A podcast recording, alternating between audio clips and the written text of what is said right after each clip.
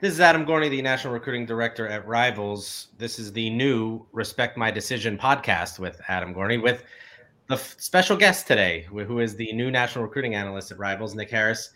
Happy to have you on board. You started by going to the Under Armour camp in Dallas this weekend, where there were a lot of good good players there, a lot of guys we wanted to definitely see and, and get some fresh eyes on and then kind of see where, where we, think they stand now. Starting at the top, Nick, is uh, – David Hicks Jr. He's our number two player in the country. Definitely a guy that could push for number one because of that position versatility. But there are a lot of guys also behind him who are just phenomenal. I saw Cormani McClain this weekend and Malachi Nelson and Nico Iamaleava and, and just down the list you go. What did Hicks look like? Where do you think he projects long term? And is this Oklahoma Texas A&M?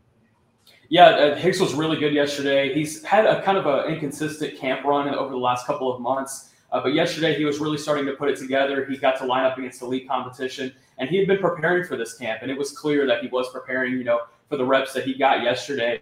Uh, lining up against some four-star and high three-star guys from around the area. Uh, I mean, his speed around the edge is fantastic. But what's really cool about David Hicks, you can line him up anywhere across the def- defensive line. He's getting around an offensive lineman in almost half a second. So his uh, his finesse moves are, are really strong. I'd like to see more power from him, but he definitely has that uh, potential with his size and frame at this point.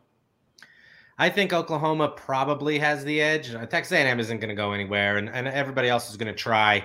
But I think that staff at Oklahoma, now that it's sort of a defensive-minded staff, ab- absolutely helps. Do you kind of get that feeling that the Sooners might have a little bit of an edge? Yeah, a lot of recruits yesterday were talking about Coach Bates, the defensive line coach at Oklahoma, and David Hicks was one of them. Uh, he's definitely making an impression on Hicks right now. Uh, you mentioned Texas A&M; they're going to be in it uh, through the thick of it as well. Coach Price doing a fantastic job over with the Aggies. But two out-of-state schools that I'm watching right now are Miami and Oregon. Uh, Miami, he, he took a return trip there this past week. He's really liking what uh, uh, Coach Cristobal is doing with that new staff and how they're kind of you know reinvigorating that program. And Oregon, that's a place he grew up, really loved watching. you know, as a lot of kids these days do. Um, and uh, he's going to be making a trip out to Eugene in the coming weeks to meet with Coach Lanning and see that program for the first time in person. He's really liked what he's what he's had as far as communication with those guys. So while his recruitment might still be in its early stages, there are a couple of out-of-state programs that are starting to make some intrigue. But Oklahoma and Texas A&M are definitely going to be in the thick of it. Let's stay on the defensive line. Zina Umeozulu, whose brother Neto committed and signed with Texas. Um, that could certainly be where he ends up too. I, I, think that's that would make a whole lot of sense. And I was talking to Josh McCuistion from our Oklahoma side about this. Um, there are brothers that definitely play together. There are brothers like the St. Brown brothers. There were three of them. They all went to different schools. So I don't think it's a lock that he goes to Texas. I think Texas is certainly going to be a school. But again, Oklahoma is a, is a school that he has mentioned a lot of. Texas A&M. What did you see from him? This is a kid who seems to be starting to put it all together. And when he does, could really shoot up the rankings and be a, a really special player. Absolutely. Once he fills into his frame, and he's going to be a monster. But talking about his recruitment, Oklahoma, uh, definitely in the thick of it. He's really close with DJ Hicks, their high school teammates, and uh, they make a lot of uh, trips together and visits together. And he's pretty adamant about the fact that you know Texas is not going to be just a lock just because Neto is uh, going to be on campus in the summer he's definitely treating his recruitment as his own. So, uh, but Texas is certainly going to be in it along with Texas A&M. I'm watching Florida as well. Uh, that's a place he took a visit with Neto last year and really appreciated. So, um, uh, watching a couple of out-of-state schools such as those, but uh, you know, it's still in the early stages. But there's some solid regional schools starting to make an impact. Jordan Renaud is a very interesting kind of prospect. Looks awesome. Originally from Florida, or I believe Florida has, yes. has like all kinds of connections. Uh, which means he could probably end up in a lot of different places. Uh, sometimes is overwhelming, and you're like, man, this kid dominates. Sometimes you're like, yeah, let's maybe figure out where he is. What did you see from him? Where where do you kind of see him projecting? And and with that kind of geographical fluidity, where do you think he kind of ends up? if I had to pick one defensive lineman that looked the best yesterday, it was probably it would probably be Jordan Renaud. He looked fantastic, but as you said, he, he maybe has some inconsistent showings as far as you know you don't know what you're going to get out of him and seeing him in a setting. But yesterday he was fantastic. It was the best I had ever seen him. So uh, looked really strong, and I'm encouraging to see how his offseason goes. Talking about his recruitment, you mentioned Josh McCuistion. He might love this podcast because Oklahoma's doing a fantastic job with Renaud as well. I'd probably say of the three recruits we've mentioned so far, Oklahoma's probably doing the best job with Renaud. Um, he's he loves Coach Bates. He's loved his trips to Norman. Uh, he's planning return trips, um, and it seems to be the only regional school that's really making an impact at this point. You know, talking about his you know geographical versatility, if you want to put it that way. Um, Florida and Miami, they're definitely going to throw their hat in and try to get involved. But right now, I see Oklahoma as a, a pretty heavy favorite at this point. Let's move over to offense. Some really good wide receivers there. It's a loaded group.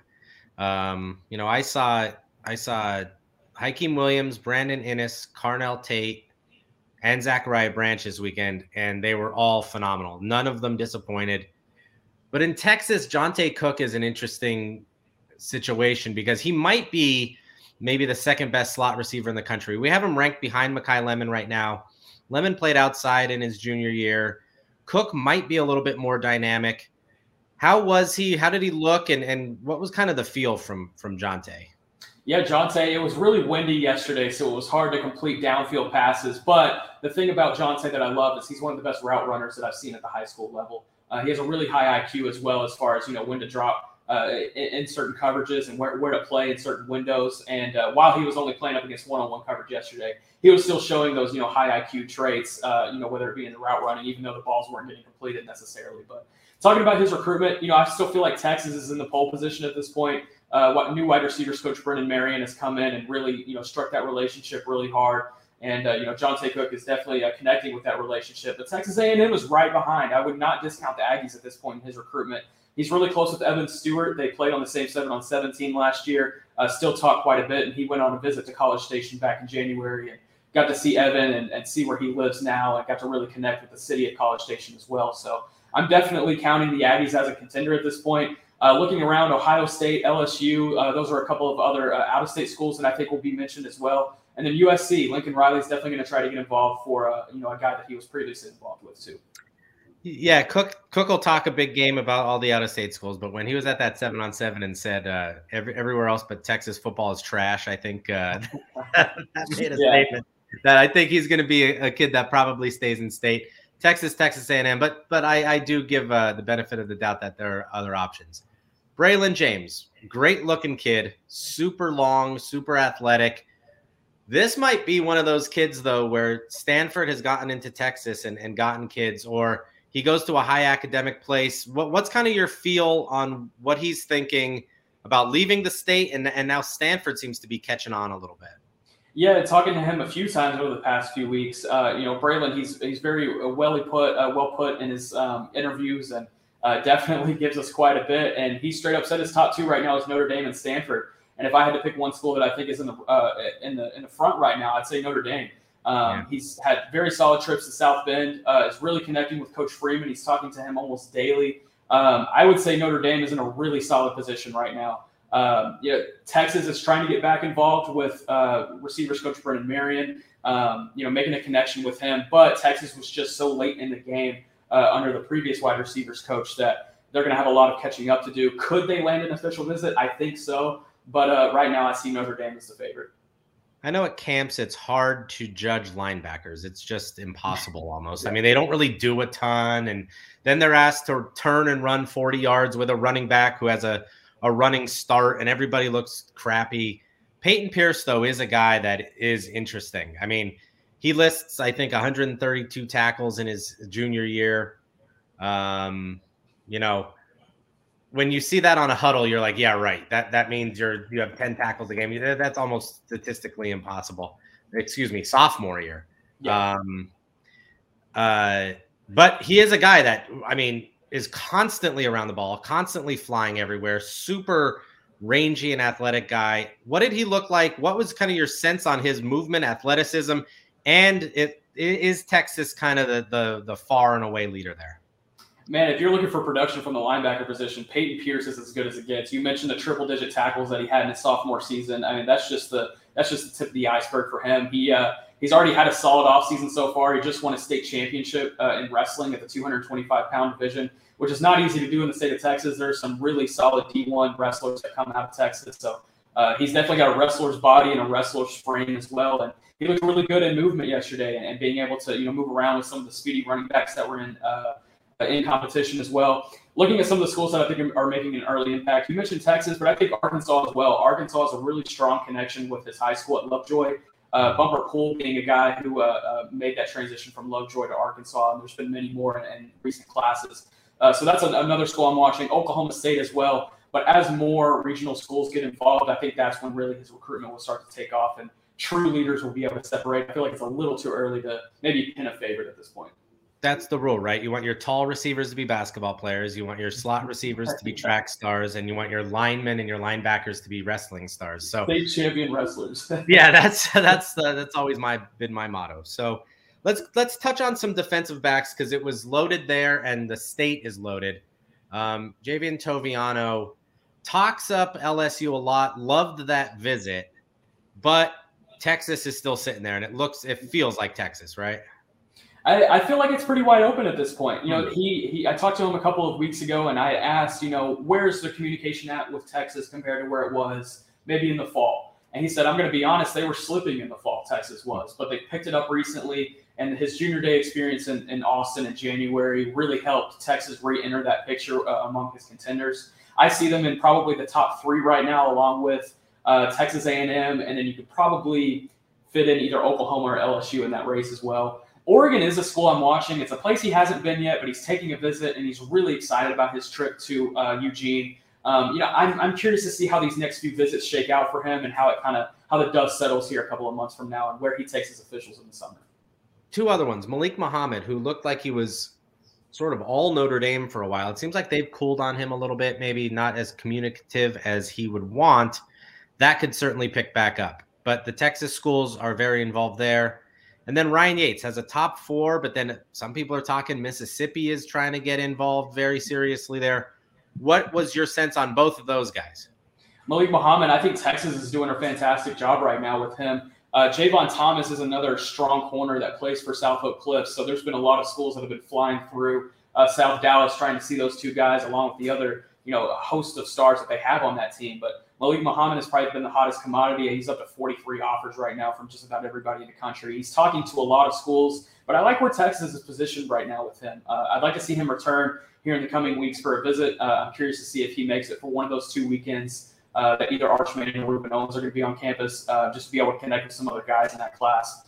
Um, and you mentioned Ryan Yates. I like where Michigan State is at right now. Uh, I think they're probably the leader at this point. Ole Miss is working themselves back into the picture. Um, he released a top four that did not include Ole Miss, but Ole Miss has really picked up the heat since then. And he told me yesterday that they're they're definitely going to get a visit out of him and potentially an official visit out of him. So he's going to take his officials in, in June. He says he wants to knock them all out in June and commit before his senior season. Uh, so before that, I, I, like where Michigan State is at right now. I'd probably put Texas Tech number two, uh, Cal three, and probably Ole Miss four.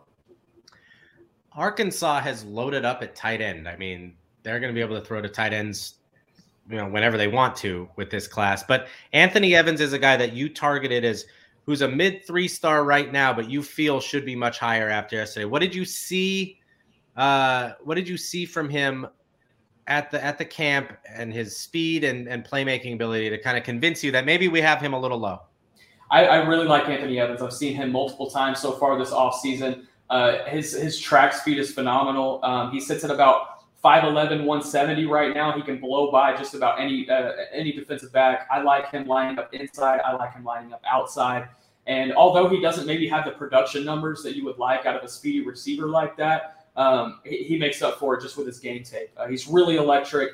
Uh, he maybe doesn't have a lot of route concepts in his bag, but he can jump up with just about anybody. He can create separation really quickly. Um, I like where he's trending right now. He's committed to Arkansas, but other major programs are starting to get involved. I could really see his recruitment rise here in the coming weeks.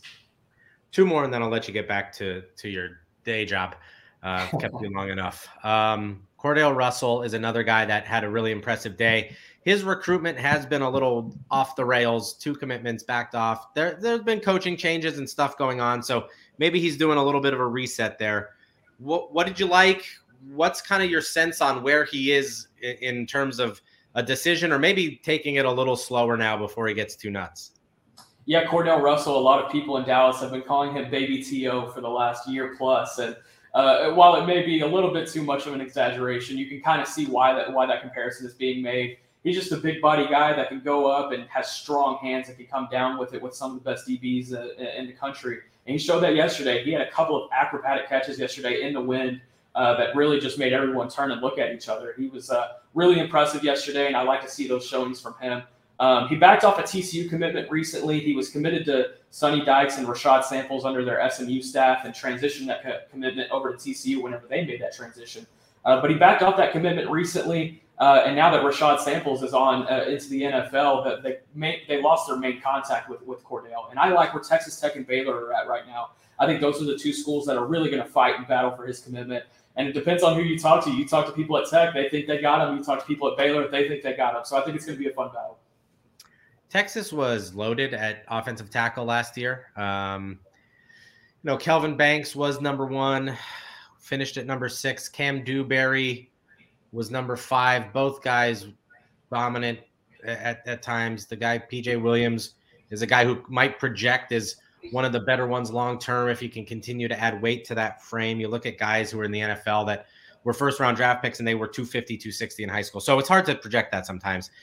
Uh, Jaden Chapman is a guy who is now 13th at uh, at offensive tackle, and that's the number one Texas offensive lineman. That feels low. It feels he should be higher. Is he six four? Do you think he's a guard? Do you think he's a tackle? How much of a butt kicker is he? And and and kind of where do you think he kind of projects? Man, that's a loaded question. I want to start with the guard or tackle question. I think he has versatility at either spot, which makes him even more intriguing. Uh, he lined up at tackle yesterday, but I've seen him play guard uh, for his high school at times. Um, I, I, think that's truly a case where when he gets to college, I think a, a, college offensive line coach will have some fun playing with him and then projecting him as far as you know when he becomes a sophomore, truly pinning him to a specific uh, you know inside or outside. But looking at him yesterday, he was he was probably my favorite offensive lineman at the camp yesterday, just dominating guys and you know really showing that he's one of the best in the country. And you know you mentioned the offensive line class in the state of Texas in 2022; it was super deep. But 2023 has surely made up for it because it's super thin now in 2023. So uh, so whenever you have elite guys like Jaden Chapman or Harris Sewell, you know there's going to be some guys that are going to go after, or there's going to be some programs that are going to go go after them pretty heavily. Um, Jaden Chapman, where his recruitment is at, I like where Texas, Texas A&M, and Alabama are at right now. Um, I want to see him return to Austin as well. He, he was there in, in January for the Junior Day, but I really like his uh, relationship with Kyle Flood. I think that's really starting to make an impact in his recruitment. I like those three schools right now, kind of separating against the rest. There we go. 17 and a half minutes in and out, as they say. Uh, that is new. National recruiting analyst Nick Harris.